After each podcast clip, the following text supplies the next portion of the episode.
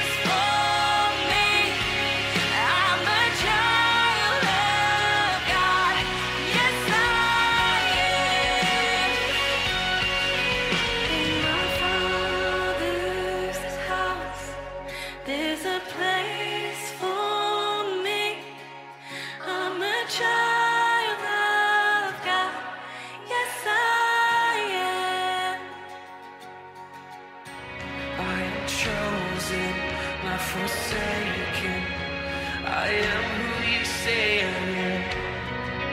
You are for me, not against me. I am who you say I am.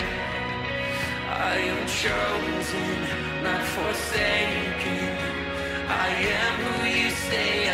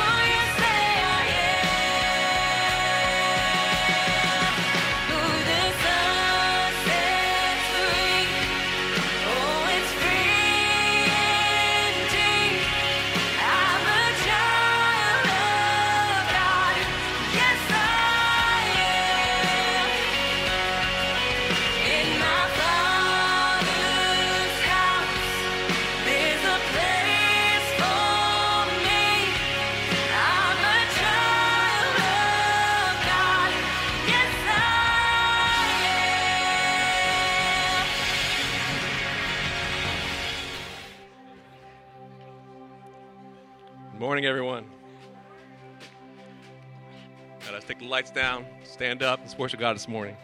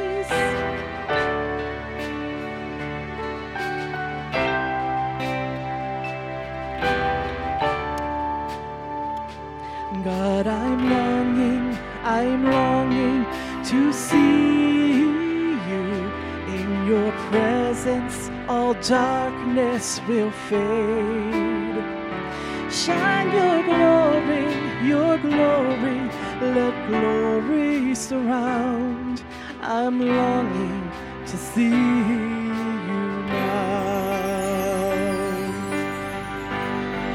God, pour out your grace, glorious grace.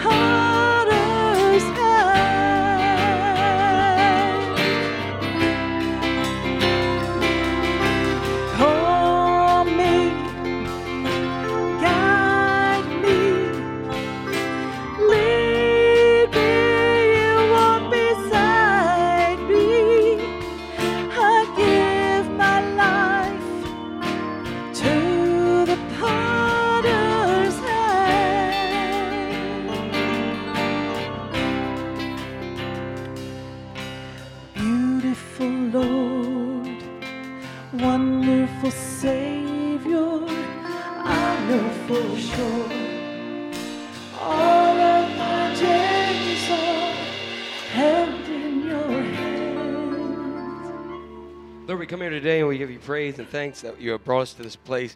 We just worship you and just seek your face in this time and hear what you have for us. And so, God, just the rest of this time together, we just ask for your Holy Spirit to just move in a mighty way.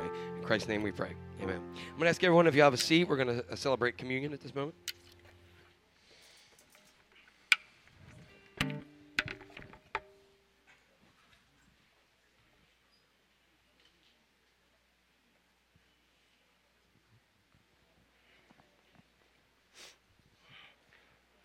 Last week, as part of our um, our series, we talked about um, we've talked about knowing God, finding freedom, um, and that have been the first two that we talked about.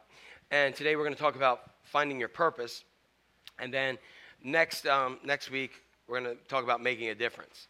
Okay, and so right now, um, last week we talked about the four wounds of the cross and pretty much how we are set free from those. If you missed that, please go ahead and check that out. Um, and it's it's um, it's just a really really good connection to this. And um, so we said we're going to have communion today. So uh, we just want to get our hearts and our minds ready. We recognize on the night in which He gave Himself up for us, Jesus took bread. He gave thanks to God, and um, and he, he, as he as they did in several years of tradition, he broke it and then he gave it to his disciples, and said, "Take it." And this is something that had been done for years. It's been done for year after year after year after year. And he took it and he broke it. And when he gave it to his disciples, he said, Take and eat from this, all of you. This is my body, which is broken for you. That was something new that they hadn't heard. And little in a little while, they would learn what that actually meant. When the supper was over, he took the cup and again he gave thanks to God and blessed it and began to pass it around to his disciples. Again, something that had been done in Seder meals throughout history. And this time he changed it again. He said, Hey, this is my blood poured out for you and for many for the forgiveness of sins. Do this as often as you drink it in remembrance of me. And so, in remembrance of these God's mighty acts in Jesus Christ, we offer ourselves as a holy and living sacrifice in union with this offering of the cross that Christ gave for us. We pray that, you know, we're not perfect. Look around the room. We're not perfect. Look right in the mirror. We're not perfect. But one of the things that we know is that everything that Christ did was to take his perfection so that connect us back to God, to forgive us, to free us, to cause us to find that purpose in life, but ultimately to make a difference in the world. And so today, as we come, um, we come, we recognize a couple of things uh, that um, there's always been some things. We practice what's called an open table. Um, it's not my table, so I'm not telling you who's going to be there. It's God's. Um, but the one thing that we do recognize is that there's some things that we all need to deal with, that we all have areas of our life where we miss the mark. That word in church is called sin. It's an old archery term, means miss the mark. Anybody sin this week? Okay, I probably did just about five seconds ago. You never know. Um, but um, we all miss the mark of what God has intended for us. And that's why we're spending time in the series to talk about knowing God, finding freedom, discovering our purpose, and making a difference in the world. And so, um, so uh, if we have sin, we want to repent of that. And repent is simply a term that means about face, turn and go the other way, go the way that God has called us to. Um, do we have people in our lives that we don't mesh with very well? Anybody? You might have on the way here. This weather makes us not mesh with everybody, right? And so, with that, um, we may have some people that we have conflict with in life. And if so, and we've tried to do everything we can to forgive, and then we, you know, we, we, we get used to saying, uh, turn the other cheek, and we've turned so many cheeks, we've had enough, right? Um, but that's not for us to decide. That's for us to go to God and say, hey, I've done everything I can. I need you right now. And I'm just going to add this today that there's just some things in our lives that just aren't right. There's just some stuff that's not right. And I'm not talking about from a level of things aren't right, like that so societally that people go, oh, they're not right. I'm just saying that in our spirits. Remember that blessed, those who are blessed is a condition of the soul, not the stuff you have outside. We see somebody with lots of money and lots of stuff, and we say they're blessed. But we're blessed when we have the soul that whatever goes on out here, we are still connected to, to Christ. All right? So that's what I want you to do. If there's stuff in your life that you're just not feeling blessed by God, just come to Him now and have that. So, Lord, here we are. We are coming to your table, and we just ask that your presence meets us here. We love you, and God, forgive us for those areas where we missed the mark. Help us to restore relationships, or at least to get free from the hold that the brokenness has on us. And God, that we may find purpose in you. May we get our souls just blessed and in the right place. And that, God, we may make a difference in this world. In your name we pray. Amen. I'm going to ask the worship team and the servers to come first.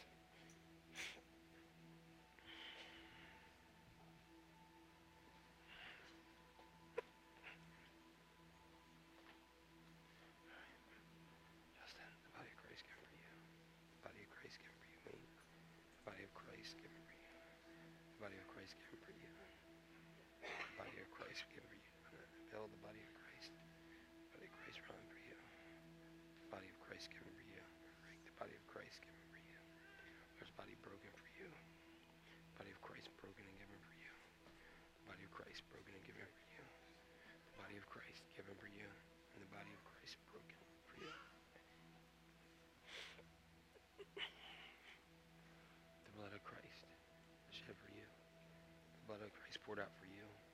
And for any forgiveness of sins. The blood of Christ shed for you. The blood of Christ poured out for you. And for many for forgiveness of sins. The blood of our Lord Jesus shed for you. The blood of Christ poured out for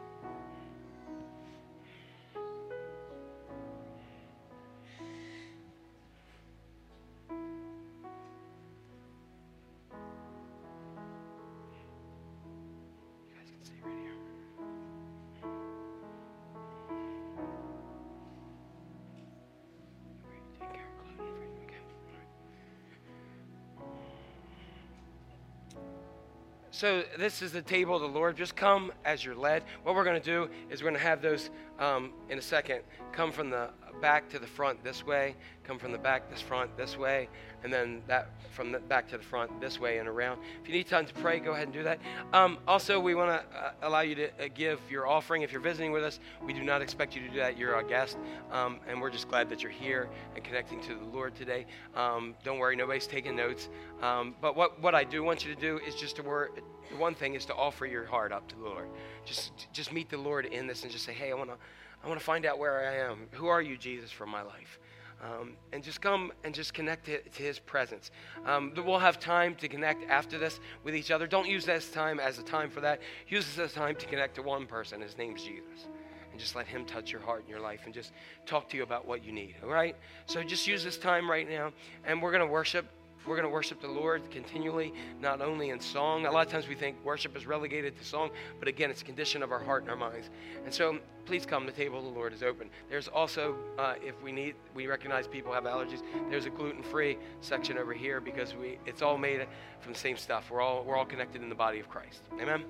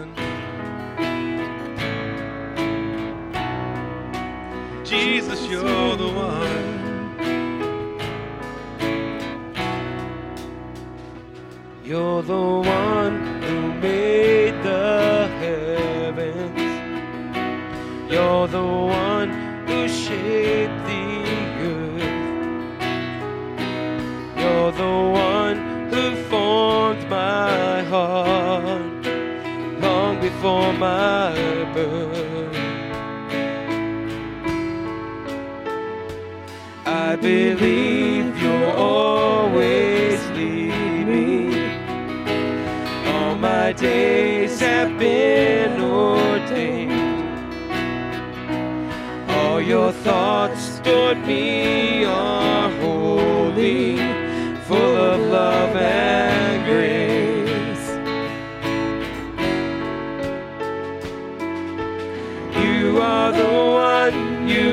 holy.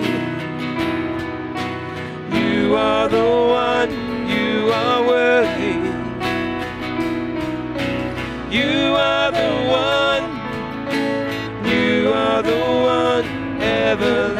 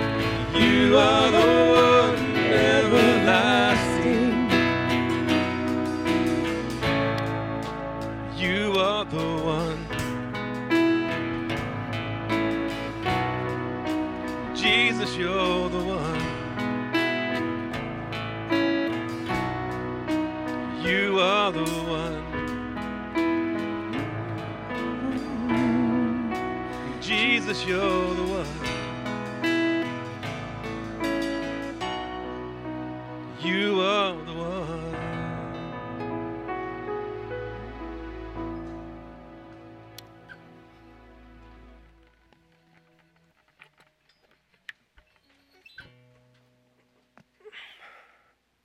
As those who have received what the Lord has given us, um, may we just recognize that we are referred to as the body of Christ, right?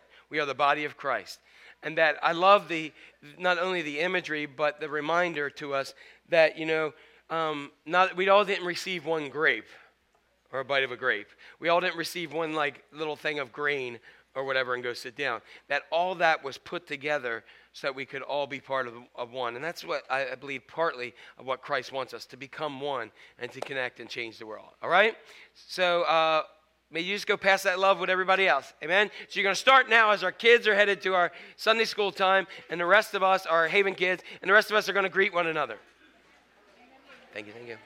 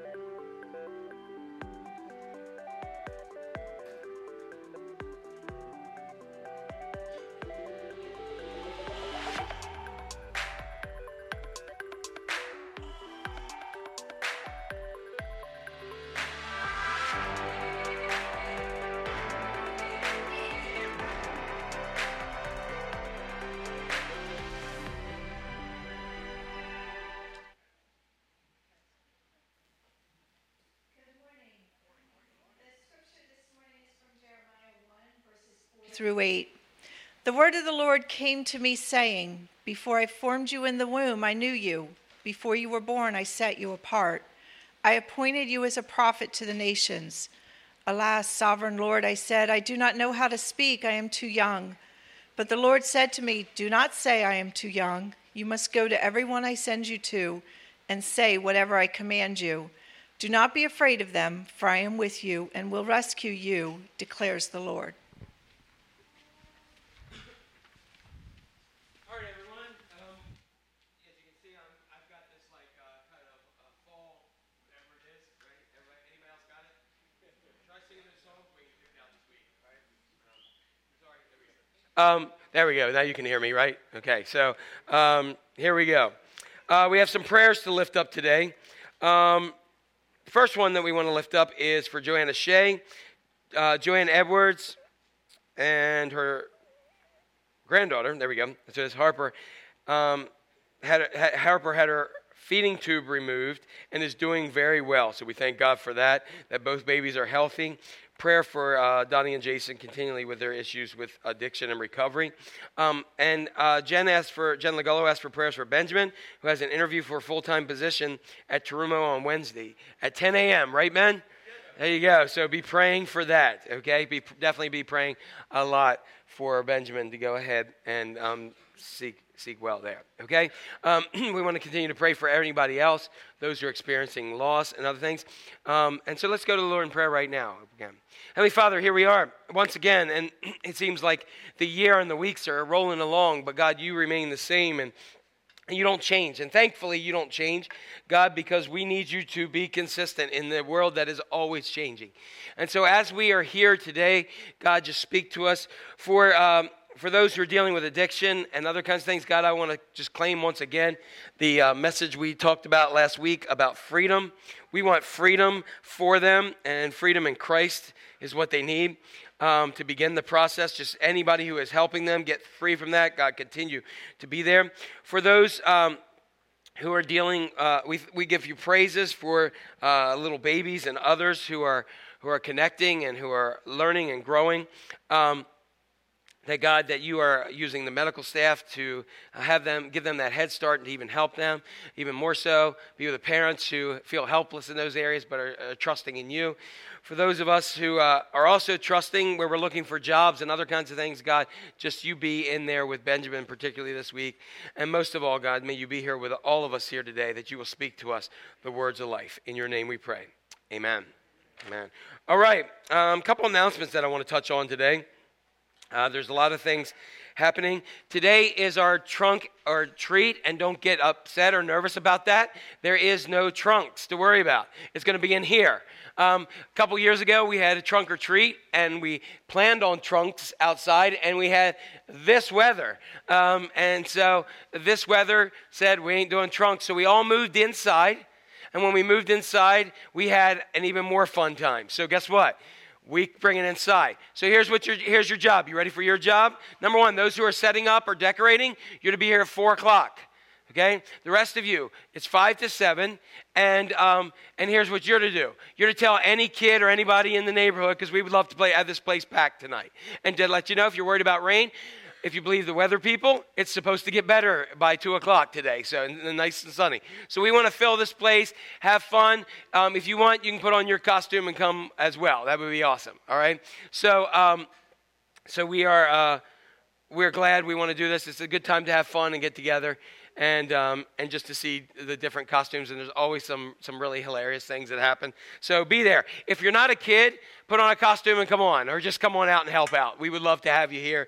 It's a great opportunity to be there. So that is tonight. What time? Five, starts at 5, 5 to 7. And if you're decorating or helping, set up. Four. There we go. Okay, very good. You guys are a little slow. Maybe it's the rain, but that's okay. All right. So, um, a couple other things that we have here that I want to check out. Um, again, Operation Christmas Child. And so we, we have these, we are collecting these. You have the insert once again for Operation Christmas Child. It's underway. Um, Sunday, November 10th is we're going to be our collection day. Again, you can get one of the boxes and things that we have here. Excuse me, but what I, um, you can also go and get one of those little plastic boxes at the dollar store.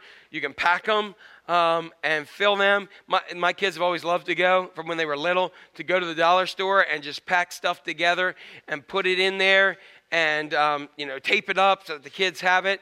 Um, and there are um, there are really people that come to know the Lord through this. I think somebody was telling me last week. Um, I think uh, was what two million, right? Two million last year. There were two million pe- boxes that went to people last year. Now, let me put that in perspective. That is two million children around the world who have nothing at all. Nothing at all. And so just to know that they're receiving something in the name of Christ and that that actually can help them come to know Christ and help them really find out that there is somebody who loves them in this world in the name of Christ can change a life. So if you really want to what we're going to talk about next week, make a difference, plan on going ahead and packing a couple of those boxes and um, and you know we'll ship them off and all that other kind of stuff. If you don't feel like you want to pack the box, but you want to buy stuff, we would love to have as much stuff, and our children and our uh, Haven kids, they are going to be packing boxes, and it's a great time because they will bring them all up and put them in. And if you really want to want to see something awesome, go ahead and bring stuff in on the next few weeks, and they will be packing and putting them together. So if you have anything extra, um, or you want to go ahead and pack that in there, go for it. All right. So that's great. Um, and then also a Thanksgiving dinner. Um, you can see uh, Thanksgiving dinners. We have this here. Donations will be collected October uh, from October 27th. That's today to November 24th. Remember, uh, Thanksgiving is later this year. Um, and then we need 36 boxes to bless four, um, four to six uh, mem- families with four to six members. Um, 12 cooked turkeys for Northeast VFW we need delivered by the 26th, and we need 196 fresh or frozen turkeys or hams to make up for meals for our Walmart drive. What will happen, and, and if you want to help out with that, we are, we are going to two Walmarts. Walmart has been, has been good by letting us be out there and collect, and at this time of year, people have been very philanthropic, and you can see that we really um, made big impacts uh, with that. So it is a season of giving, but as people God, we always can give. So these are people in our own community. So what you have is the opportunity to go ahead and give locally to affect those who, who are in need, and also to go ahead and give worldwide to people you may never ever meet until the day you meet them in heaven. Um, and so that is a powerful, powerful tool. All right? Is everybody good? All right, good. So please go ahead um, and think about those things and connect if you are able and willing. All right, so we are in week number three here, but um, our groups they're in they're in like a week three, but actually it'll be a week behind. We have a couple more weeks in our small groups. If you are here and you want to join one of our small groups, we have several of them, and we would love to have you just plug right on in is we are doing this series based off of this book called What's Next. Okay, what's next? Because no matter where you are, we are all on a spiritual journey. Even atheists are on a spiritual journey. Um, but we are all on a spiritual journey. And if you if you've been around uh, church as long as I have, and for me that's been my whole life, all 28 years of it, and um, um, so uh, add 20. All right, so um, but if that's what you i- i- wherever you are, you are on a spiritual journey, and sometimes things get stale. Am I right? Sometimes those high points of our salvation or high points of coming to contact with the Holy Spirit or just the, the work of the Lord, sometimes we get caught up so much in the work of the Lord, we lose sight of God Himself. And so in this, we are um, uh, basing off this book, which is based completely off of Scripture um, by Pastor Chris Hodges, and it is a journey to know, know um, God, find freedom, discover purpose, and make a difference. And so we still have some books. We'd love for you to connect and be part of this, um, this really cool. Uh, cool study that we're, we're talking about. And I'm trying to give some messages with the same topic that have some things that are a little bit different than the, te- than the uh, book itself, all right? So, um, we the first couple weeks we had talked about several things. Today we're going to talk about uh, discovering your purpose. And here's our theme verse from proverbs. Here's our theme verse. Here it says if people can't see what god is doing they stumble all over themselves. Some of you may feel like your life is a complete stumble that you're stumbling over your relationships you're stumbling over your job you're stumbling over um, your your work you're stumbling stumbling stumbling. Like when it's completely dark and you go to try to find that flashlight. Anybody remember before you had cell phones? Had to find the flashlight and of course and then if you're like me um, the batteries were dead and you had to go stumble to find battery and who remembers these days? All right? Okay so when we do that we're kind of stumbling around looking for something um, in, in the middle of the night. And sometimes our lives seem that way, that we're stumbling over absolutely every area because we can't see what God is doing in our lives. How many, or if you're honest, you could say, God, I believe you're there, but I just am not seeing you in my life. I'm not, I'm, I just feel like I'm just going from fall to fall or from trip to trip. And so, but it says, but when they attend to what he reveals, in order to, to know what God reveals, you got to know God and you got to see it. Um, they are the most blessed. And again, blessing is not about outward stuff, it's about the condition of your soul, the condition of where you are in the midst here. Uh, and what I want to say is, I believe that so many of us settle for so much less than what God has for us. And really, we want God to have it all. And many, many parents, you can probably relate to this. You have something that you want your children to know and to have and experience, but sometimes they just don't want it. And you're like, I have so much more that's, that's better for you. If you'd see that. So, what do we need to do? We need to know the path of life. And the path of life is simply this. And we see this in, um, in Psalm. It's written here. And it says, David says, You will show me the way of life. So, God, okay, even though I can't see and I'm stumbling through life, I trust that you're going to show me the way and you're going to do that. And how am I going to know? Because when you show me that way of life and I live in that path, you're going to grant me the joy of your presence. To be in God's presence is going to give us joy and the pleasure of living with you. How long? Forever, forever and ever. So, in other words, we just got to not get stuck on this journey. There are many of us that are stuck in a place. We're stuck in an area where we don't have much joy in our life. We're stuck in an area where we don't have much pleasure. But God wants to have us on the journey and wants us to go ahead and keep on cruising. All right? Sound good? So, our four steps are our four areas, once again, that we've been talking about. And again, today is week three. Our first one was know God. Everybody say, know God. Now, where we mess this up is we think, no, it means know about God. Or maybe I know of God because I went to vacation Bible school or because I took a Bible study. But that's not what it means. That term is gnosko, which is an intimate nature, it's an intimate connection, only used in Greek when um, in talking about a marital or a connection relationship with that. So when Jesus said, I want you to know God, they went, whoa, what? But it was that closeness and that intimacy because Jesus is not a religion. He's a relationship. And we need to know that. The next thing that we talked about last week, and many of you know, we took the cross of Christ and we talked about about the wounds of the cross. We took Isaiah, what Isaiah saw, um, Uh, you know, many, many years ahead of time, 800 plus years ahead of time, and it was revealed to him through Christ what he would go through. And we took those things and we saw that how we are set free from those areas, how there's freedom in our hands, that the nails gave us freedom from everything we've ever done and every place we've ever been. I don't know about you, but that was a very freeing concept to me to recognize that everything I've ever done, my hands were there and active in that, and some of it ain't too good. Anybody with me? No amens to that one, all right? Um, but, and everywhere, I, anybody ever been someplace where you weren't supposed to be? Yep, there we go. No amens again, all right? Um, but you get there and you're, you're there. Isn't it nice to know that we have a, a Savior who took all that upon himself and freed us from just many of those things? So, again, if you haven't seen that, go ahead and check it out online um, or on our app. We really want you to, to get to know that because um, it, it really connected with me a lot and from things that I heard with other people.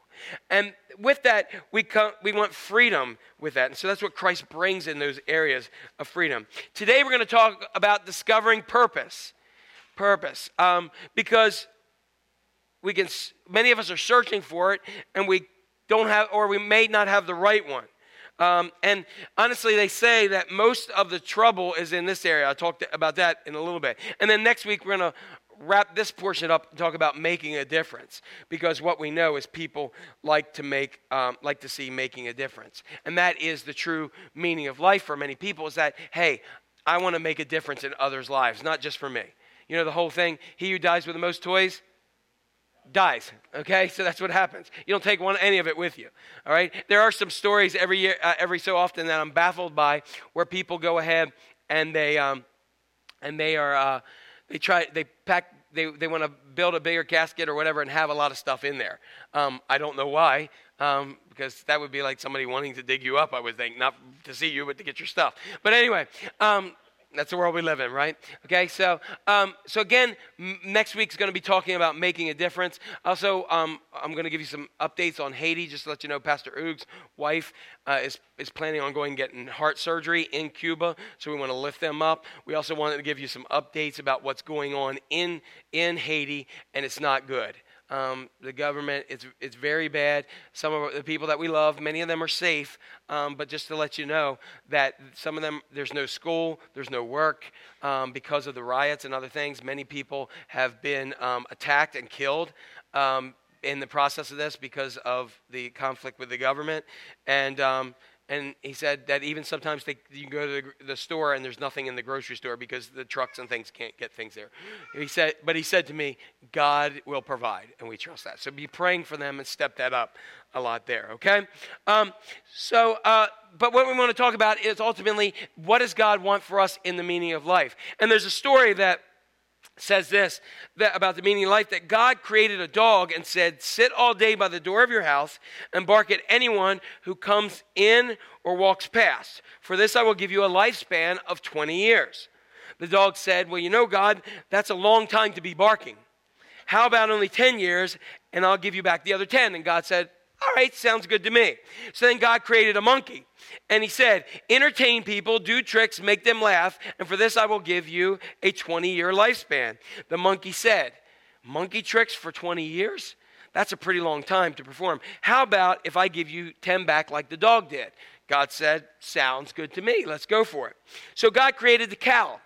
And, the, and he said, You must go into the field with the farmer all day and suffer under the sun, have calves, and give milk to support the farmer's family. For this I will give you a lifespan of 60 years.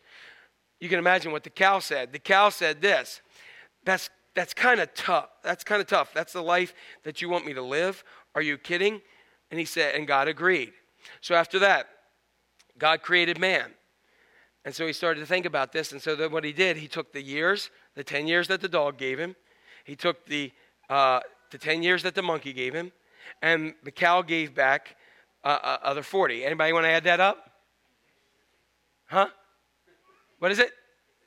So this is why man now goes ahead and for the first year uh, and for the first time they work a lot of their years okay? God gave back took back 30 sorry 40 so he went ahead the cow went back worked 30 years and for several years then had grandchildren and acted like a fool in front of his grandchildren. And then when they get older they just sit on the on the porch and bark at everybody coming by all right? So that's the meaning of life. There we go. All right so here we go. Let's look here in uh, romans chapter 12 we see this. And this is a verse that we're going to look at. Because what I said is when we look for finding purpose, when we look to discover purpose, this is the most troubling area that people in seminaries and have done research have ever found. They have said that 87% of the people, Christian people in church, do not know what their purpose is. 87% of people have no clue what their purpose in life is of people in church. Now, one of the things, one of the illustrations, and we mentioned it today during communion, that people talk about in of Christians is that we are the body of Christ. Now stop for a second and think if 87% of your body had no clue what its purpose was for. How well would you function? Not much at all. Okay, not much at all. You might be in a wheelchair, comatose, laying on the ground. You may be dead if 87% of your body did not work. And maybe, just maybe, that's why the church is not as effective as it should be in the world. If 87% of the body has no clue at all what our purpose is, then we aren't functioning the way God has called us to be. And so, in order to make to, to, to find our purpose we have to recognize this. This is one of our problems. Look at what it says in romans chapter 12 do not copy the behavior and customs of this world. You see a lot of us are chasing after what the world says we should do and what we should be and how we should act and how we should live. We follow the world's pattern. But let god transform you into new person changing the way you think and act. You see all we are all in pursuit of something, whether we like it or not. Every one of us pursues something. whether it's a person, whether it's a, a job, whether it's a career, whatever it may be, but we are pursuing something. And if you look at all the ills of society and all the things going wrong, it's often because people are pursuing the wrong things, constantly pursuing the wrong things. And so, what this says here is when we follow the customs of this world, we get off of what God calls us to do. And when we get off of what God has called us to do, we need to get back onto what God causes us to do and calls us to do. And in that way, we will transform our mind. And that's going to be my job here today. I am going to try to transform your mind, but it's not going to be me at all. It's going to be the Holy Spirit. Because once our minds are transformed, then, everybody say then, then you will learn to look at this. Know to gnosko god's will for you which is good pleasing and perfect. Does that sound like your life? Good pleasing and perfect? If not pay attention today. Here we go. So in looking at this that god wants to give us good pleasing and perfect perfect i thought where do i need to start? And so here's where i wanted to start today. I thought I wanted to start at the enemies of your purpose. What are the things that are against your purpose? And so let's look at some of these. Our first one that's up here confusion. And hopefully, I can help you get through this today and, and focus a little bit more. Confusion. That um, the Apostle Paul actually prayed and wrote this down when he was talking about the body of Christ. He prayed and he said, I do not want you to be ignorant of your spiritual gift. I, I want you to know what God has created you to do. I want you to know why you're here. And so that is the first one. So many times we are just confused, and we saw that 87% of the people have no clue, basically because of confusion, and they have no idea. Number two, this is a big one comparison. How many of us have ever compared ourselves to somebody? Anybody? Pastors are real good at it, just to let you know. We, we, we always want to want to go ahead. And there's a story of a, a man, uh, a young pastor, back in the day when, um, when they had the temperance movement against alcohol in the United States. And he had seen some of these great early preachers, and he had been to a revival. And this one pastor stood up and he was like, If I had all the beer in the world, I'd throw it in the river and do this. And he said, Oh my gosh, I'm going back to my church, and I'm taking that this week, and I will be as big and awesome as him. So he's going back, and he started out, and he came to the end of his, toward the end of his temperance sermon. And he had great fervor, and he had practiced this all week, and he said, If I had all the beer in the world, I would take it and throw it in the river. And, and the people all went, Amen. Help me out here. So he says, If I had all the beer, I'd take it and throw it in the river. There you go. Okay, so uh, we get this. And he said, If I had all the wine that existed in the world, I'd take it and I'd throw it in the river. And the crowd said, and then he said, If I had all the whiskey and the demon rum in the world, I'd take it and I'd throw it in the river. And the people said, and then everybody said, Hallelujah. And he sat down. He was so excited. At that, the choir director came up and said, And now for our closing hymn, we'll sing number 365 Shall We Gather at the River? All right. All right. So many times, people are like, When we going? Okay. Um, so many times in life, we compare ourselves to somebody else, and often we can't find our own calling because we're too focused on somebody else's. And when we're looking at somebody else's portion in life, we're never going to be able to recognize and live out our own because we were uniquely called. And you know, social media drives us batty with this thing, am I right?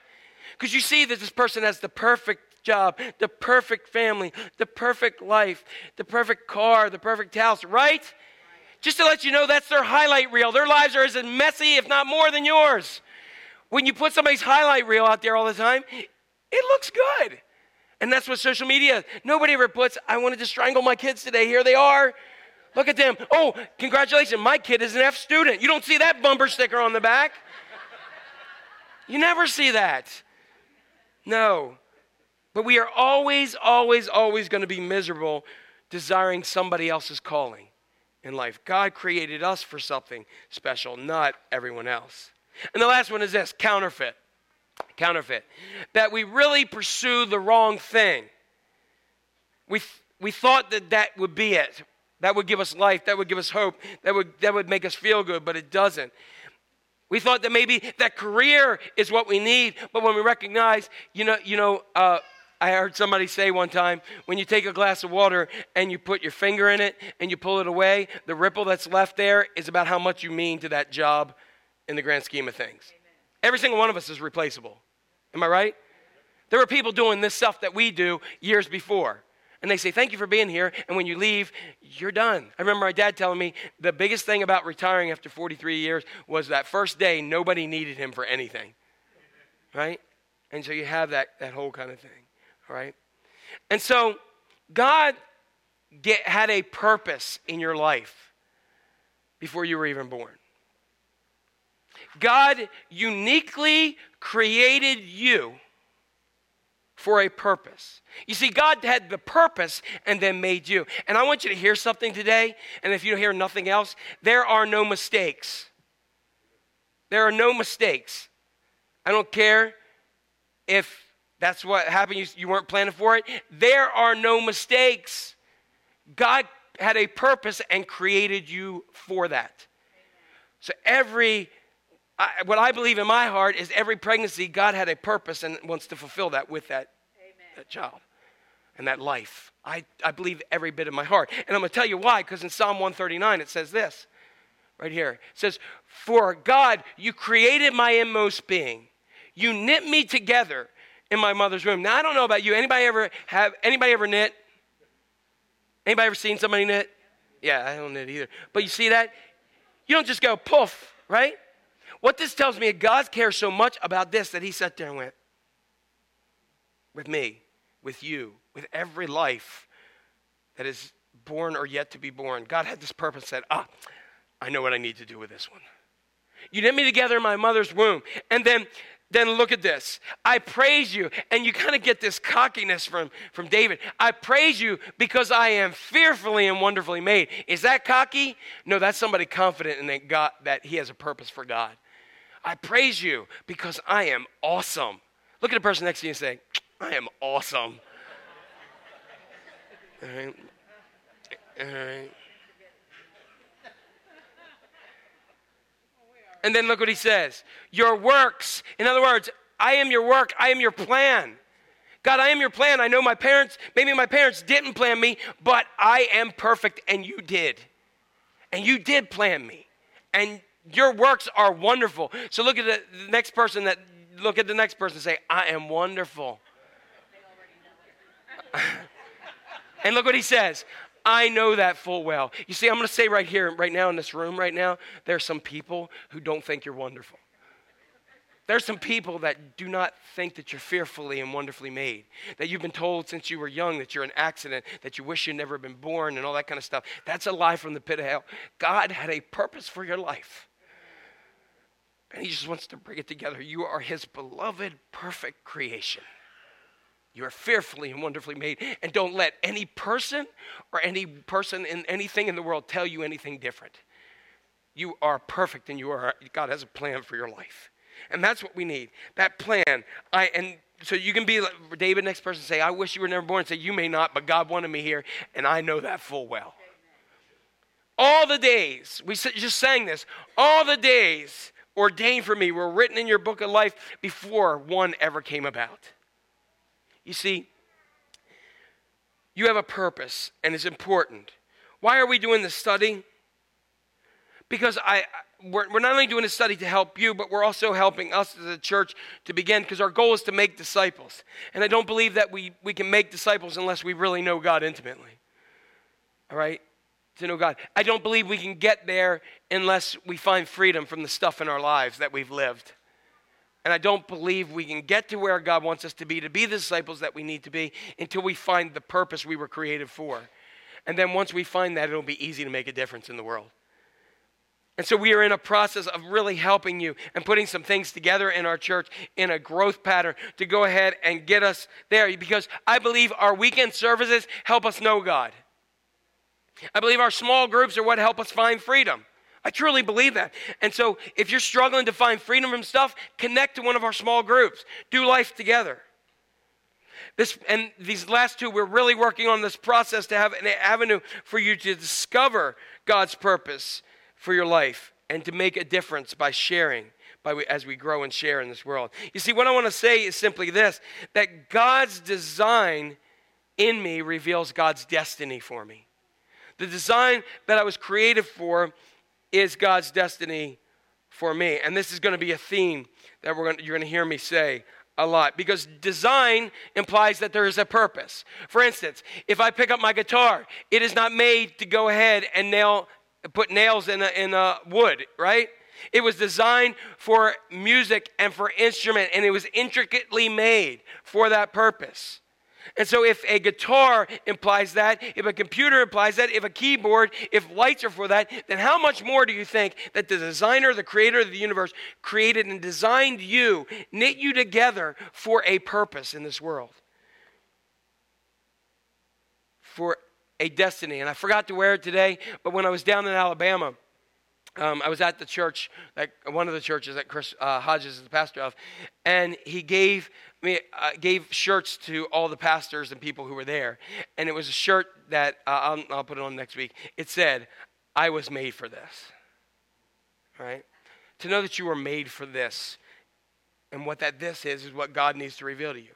If your life in your life you have been completely dissatisfied, then maybe just maybe you're pursuing the wrong things.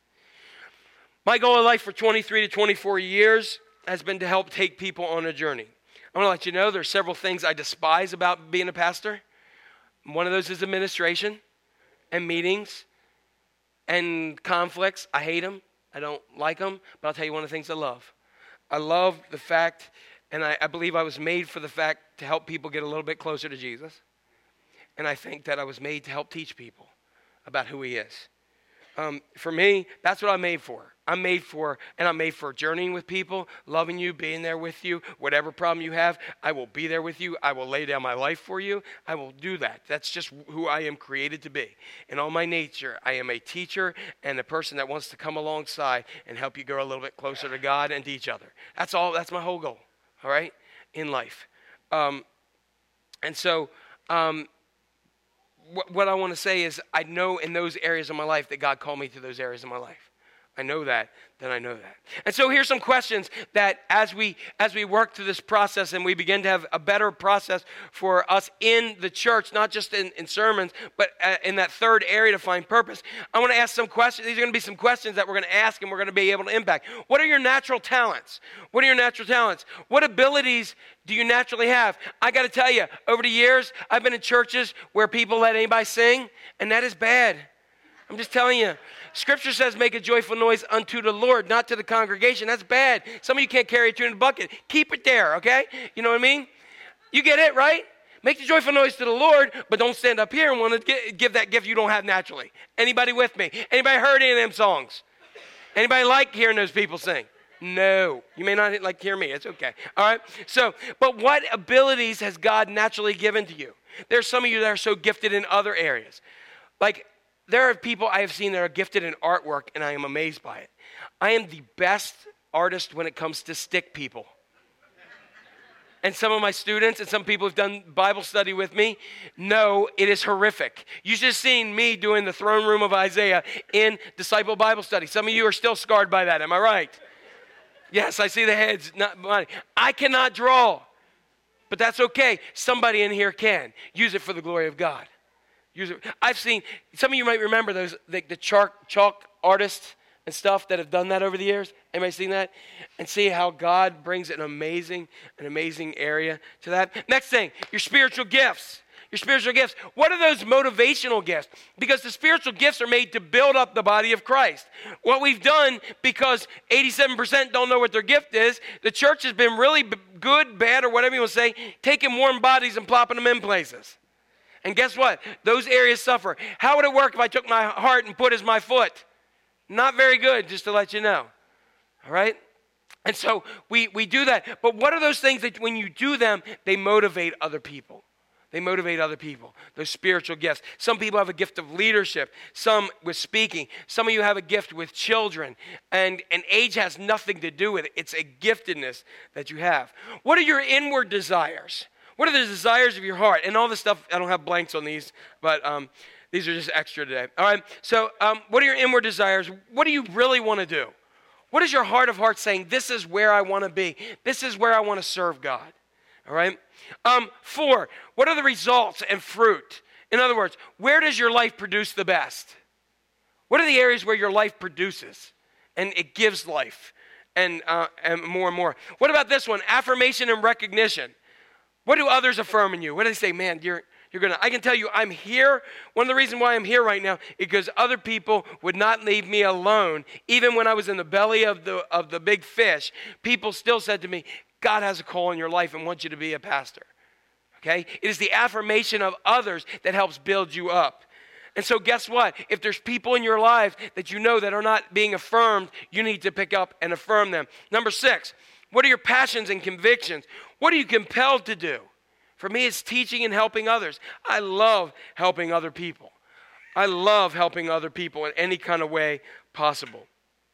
And then, last one, what circumstances and opportunity are in front of you right now? What is that circumstance that's right in front of you that God says, here it is? And you can go ahead. So, now that I got all those out in warp speed, what I want to share with you is with the message today is how in the Bible did people discover their purpose? And I want to tell you, I found four consistent ways. Now, you may find one or two others, but I found four regular, consistent ways about how people found the purpose God called them to do. So, if you want to know God's purpose, pay attention, because here we go. You ready? Okay, so here we go. Number one, there was a call from birth. A call from birth. You can find this by when you talk to people later in life and they say, you know, at an early age, I really thought I wanted to. Or at an early age, I always did thus and so. But because when I was young, this happened, but then because of finances, because of life, because of too many kids, because of whatever, I got off track.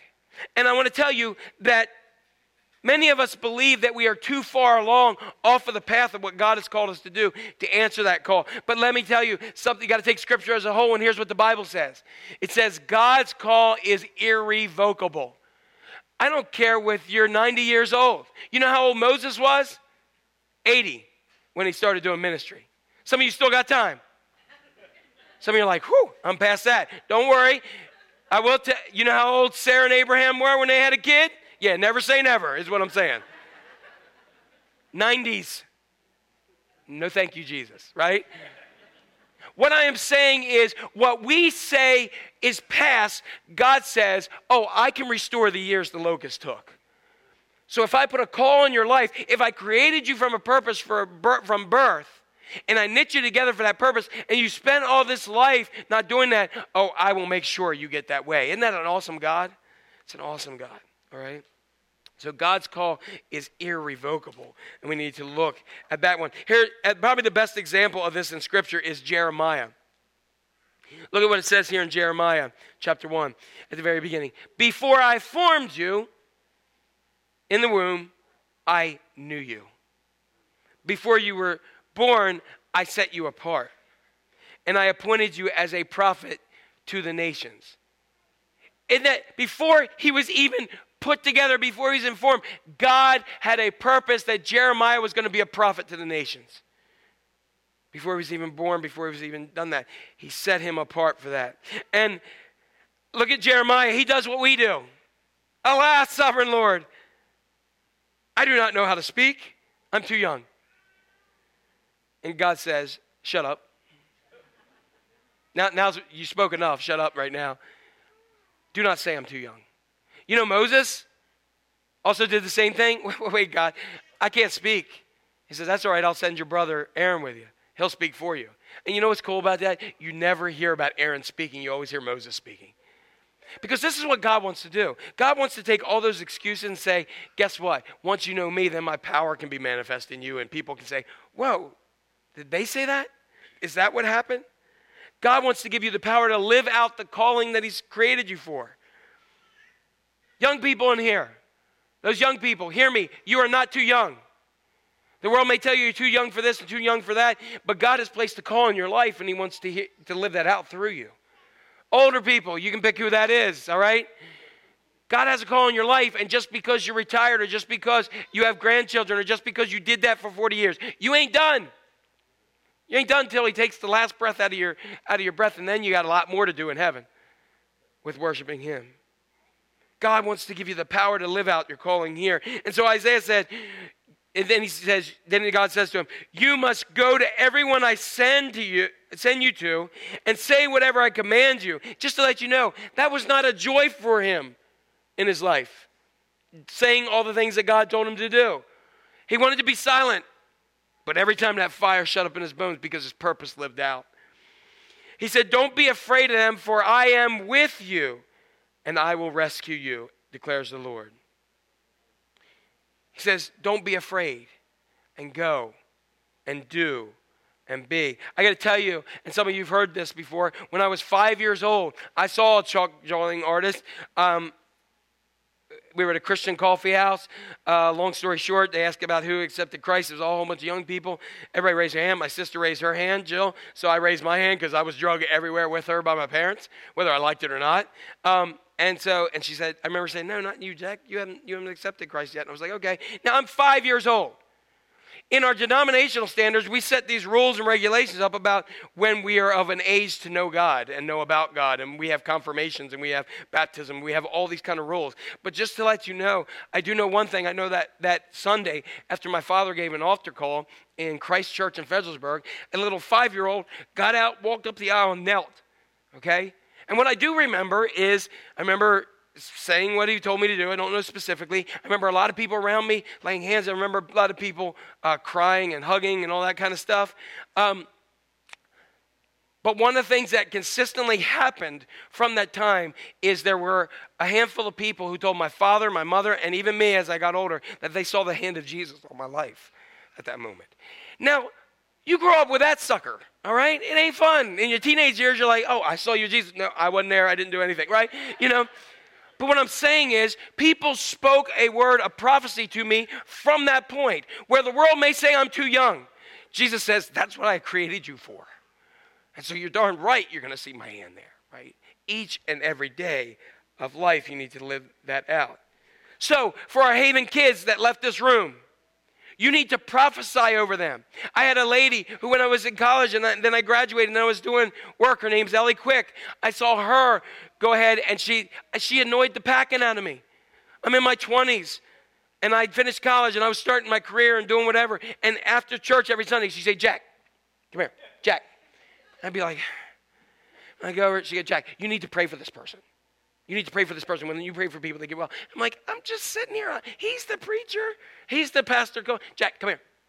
Jack, Jack. Every week I try to like avoid her. You know, you ever do that? You ever see somebody in like Walmart you don't want to see, and you go, you know, you go around the corner, and then they come around the corner. You're like, oh, hey, how are you? Okay, you've all done it. You're all evil. Repent. Okay. Um, but what I'm saying is, try to do that in church every week. I went to a Bible study that she did. In like a couple weeks, she had me leading the thing. I'm like, what is your problem? She said, no, you got to do this. And she's still somebody I can call today and say, hey, here's what I'm dealing with. Here's what I'm struggling with. Here's what God, I can call her, not after, after not seeing her for a year or two. And boom, she is one of those people who do that. These Haven kids that come out of here, you need, this is your responsibility. You need to speak words of God to them because they're getting a total different message outside the world. We need to speak life into them. All right. Uh, growing, growing awareness. Number two, a growing awareness. This is kind of incremental, and probably the best story. Of this is a story in the Old Testament in Genesis about uh, Joseph. It's one of the best stories throughout Scripture. Here, here's a long story short. Joseph had lots of brothers. He was a younger one.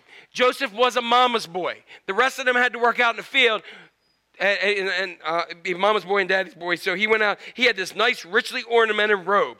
Okay, so while his brothers are out there slaving and working, he walks out there and he had these dreams. So he does something that's not probably really good. I don't blame the brothers at this point because he's kind of a jerk. He walks out and he says, Hey, here I am. Oh man, it's hot out here. Woo! And he's out there in this nice new robe that daddy bought for him. And he says, Hey, I had a dream that all you suckers are going to bow down to me. Anybody have siblings? What's that going to be? Ding, ding, ding, ring the bell, right? He got so tired of him that here he came again one day and they said, Let's get that sucker, let's kill him. One of his brothers said, No, no, no, let's not kill him, let's sell him into slavery. So what ended up happening? He was taken, the robe was ripped off him, they put blood on it, said he was killed by a wild animal. They sold him into slavery. He ended up in Egypt. He ended up at Potiphar's house. He was a good looking guy. Potiphar's wife said, You look good to me. And she ripped his clothes off him. That's how good he looked. All right. So then when he ran away from her, she said, Guess what? He tried to rape me. He went ahead, he, they had him locked in prison. While he was in prison, he was there with two people who were associated next to the king. He said, They had dreams. He said, Don't forget me. They went, the one, they all forgot him, just to let you know. All of a sudden, Pharaoh has a dream. He's been there his whole entire adult life. We see a couple chapters, but he was a kid and his whole entire adult life, young adult life, he is in prison, and it ain't good.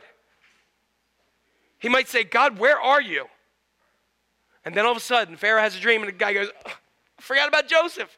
They bring Joseph in. Long story short, Joseph ends up becoming second in command of all of Egypt. That's pretty awesome.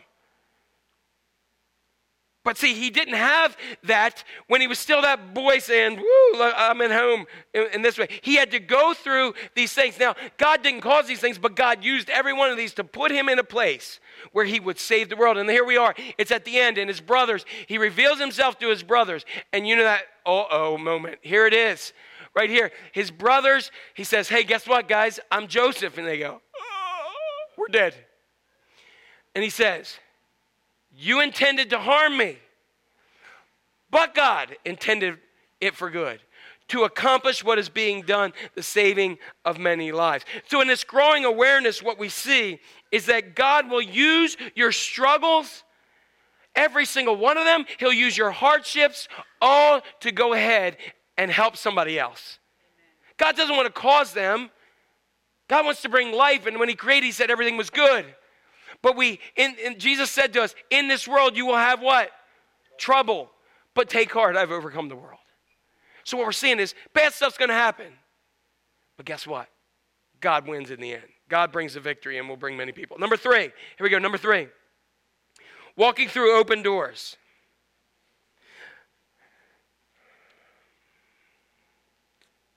In Revelation, the scripture tells us that God opens doors that no man or woman can, sh- can shut, and when he closes the door, nobody can open. That's why, that's why Noah didn't jump out of the ark, because God shut the door. You may have an opportunity in your life now, and you may wonder, you wonder, gosh, if I did this, if I tried this, if I, I wonder what would happen. And I'm going to tell you this you never know until you go through the door. Never, ever, ever know until you go through the door. I think the best person here is a lady named Esther. She became a queen, but Esther was adopted because her parents died.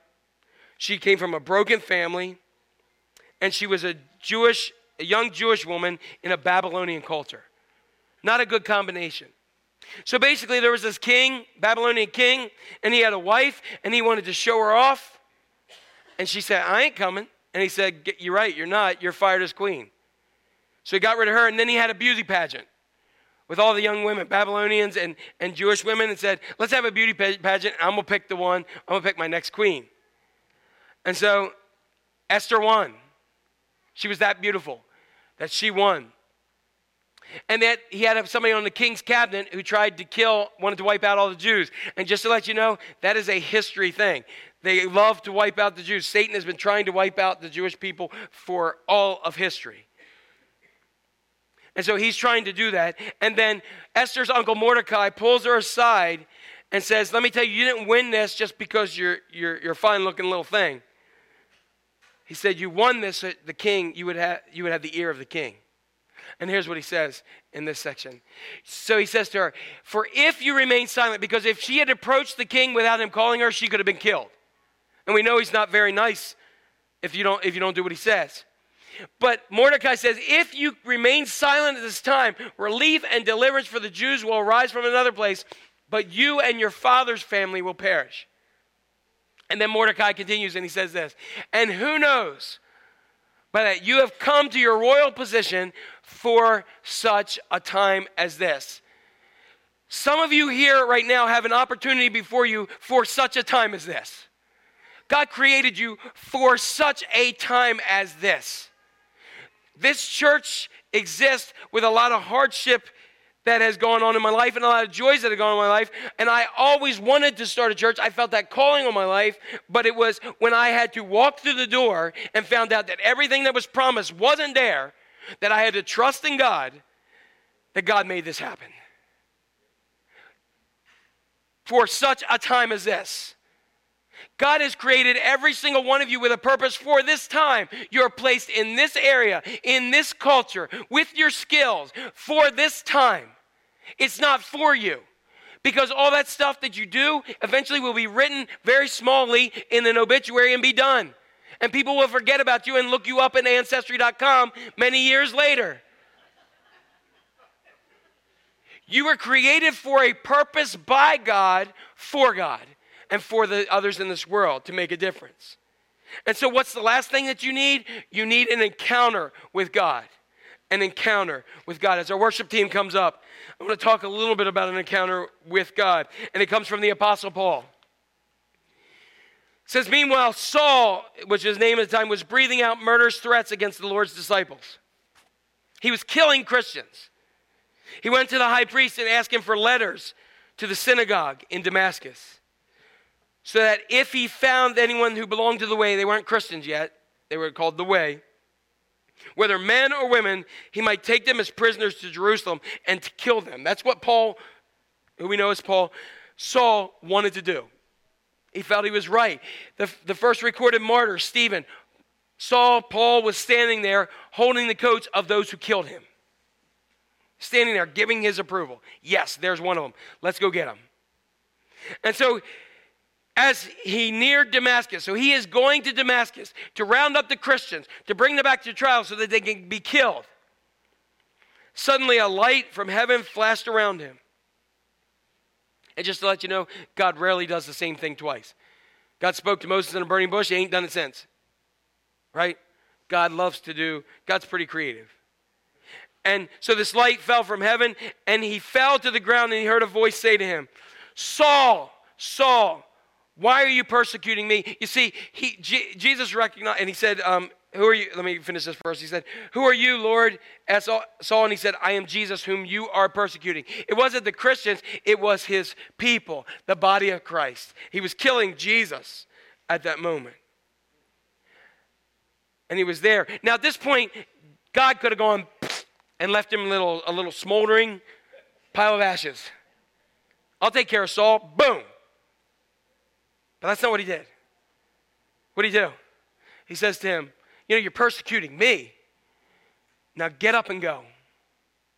Some of you need a get up and go moment. You need an encounter with God that has you get up and go and not sit and, and, and wait. We've been sitting, church has been sitting and waiting if 87% doesn't know their giftedness. We've been sitting and waiting far too long and allowing the world and everything else to get going. And that might be, dare I say, the reason why we're in the situation we are in this world. The reason why there is poverty that is just all over the place. The reason why there are tragedies and there's disasters and people kill you for 10 cents. Maybe because we have forgotten or we haven't connected to the gift and the calling that God has called us to. And He's telling us right now, hey, boom, here's the light, get up and go. And He sent Saul into the city, into Damascus, where he was going to kill them. Get up and go, and you will be told what you must do. I find it interesting that he went to a guy named Ananias and said, Hey, you know that Paul guy, that Saul guy who's killing Christians? Here's your calling. You're to go lay hands on him. He's like, Excuse me? No, that sucker is killing people. He said, I have, if you look at the scripture, I have chosen him.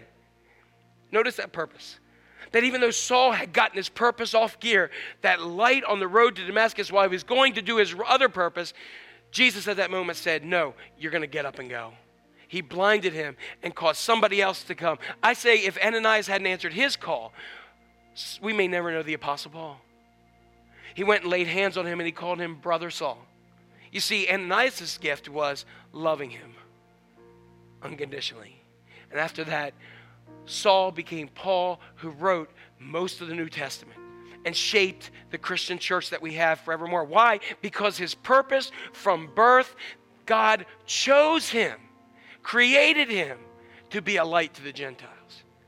Paul, Peter, John, um, anybody is not any more special than you and I. We have a purpose and a calling from God. Because here's what you need to learn God created me on purpose. God created me on purpose. God created me on purpose for a purpose. God created you on purpose for a purpose. You are not a mistake. You were called by God before He ever knew you, He formed you. He, he called you. Before He ever formed you and before you were ever born, He had a plan for your life. And it's about time we turn those numbers around. That can you imagine what would happen if 87% of us in this room connected to our calling for Christ? How we would change this area in the world for Him. Disciples had no clue. They were fishermen, tax collectors. They were lost. But when they met Jesus, and even up until his death, they thought they knew him, but they didn't. But when they saw the resurrected Lord and they experienced the Holy Spirit and they knew him, they were set free. And when they were set th- free, their calling was to go and make disciples of all nations. Get up and go, church. Get up and go to the ends of the earth and live out your purpose. Live out your purpose for Christ. Amen? Let's stand up and let's worship the Lord one more time here in song today.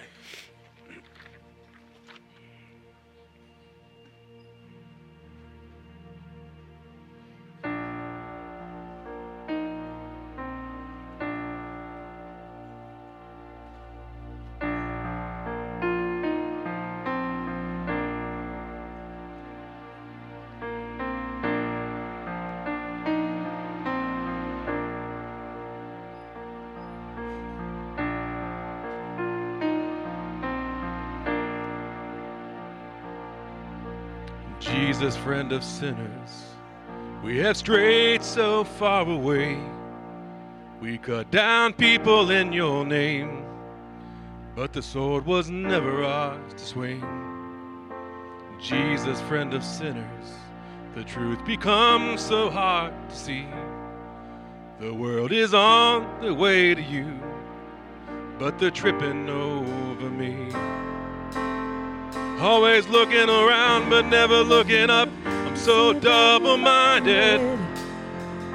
A plan God saved with dirty hands and a heart divided. Whoa, oh, Jesus, friend of sinners, open our eyes to the world at the end of our pointing fingers. Let our hearts be led by mercy.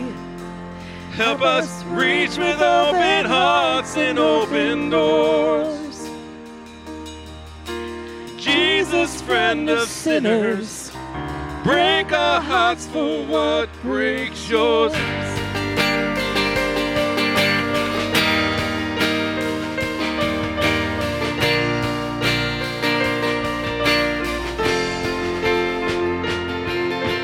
Jesus, friend of sinners, the one who's riding in the sand. May the righteous turn away and the stones fall from their hands. Help us to remember we are all the least of these. Let the memory of your mercy bring your people to their knees. Nobody knows what before, only what we're against when we judge the wounded. What if we put down our signs, cross over the line, love like you did? Whoa, whoa, Jesus, friends of sinners, open our eyes to the world at the end of our pointing fingers. Let our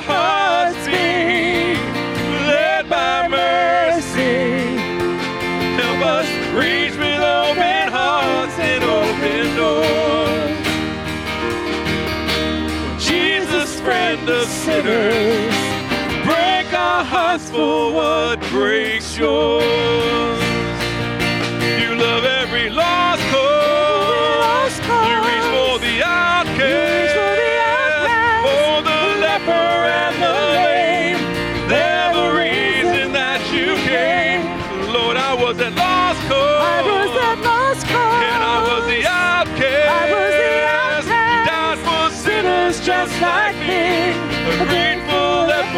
At your feet. Sing how good you are. Cause you are good. You are good. And your love endures forever. You are good. You are good, You are good. so good. and your love endures forever.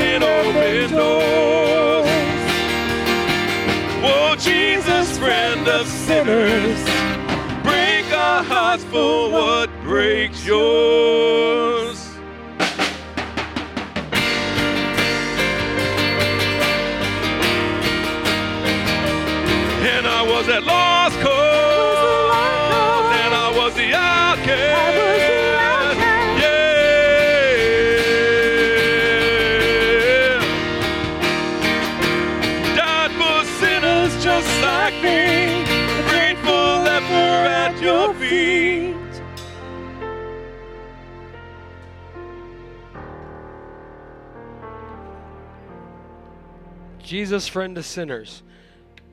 God has a purpose and a plan for your life. You will never, ever be happy in life, no matter what, until you discover that purpose that God had created you for. Right? So I want you to just uh, go ahead and open up. If you still, if you'd like to um, connect more, go ahead. Please connect to the groups. Next week, we're going to wrap up the, the portion of the messages in here, and we're going to talk about the way of life, which we're going to talk about ma- the ultimate thing, making a difference. Everybody said, even secular people say, people who make a difference in others' lives live a more fulfilled life. And that's because we were created to do that. So I want you guys to have a, a great day. Also, if you're coming tonight, 4 o'clock, be here to help set up and, and to connect. Um, tell those in your uh, family and community we want to have this place filled with kids having a great time. And then everybody be here 5 to 7. We love to see you. God bless. Have a great week.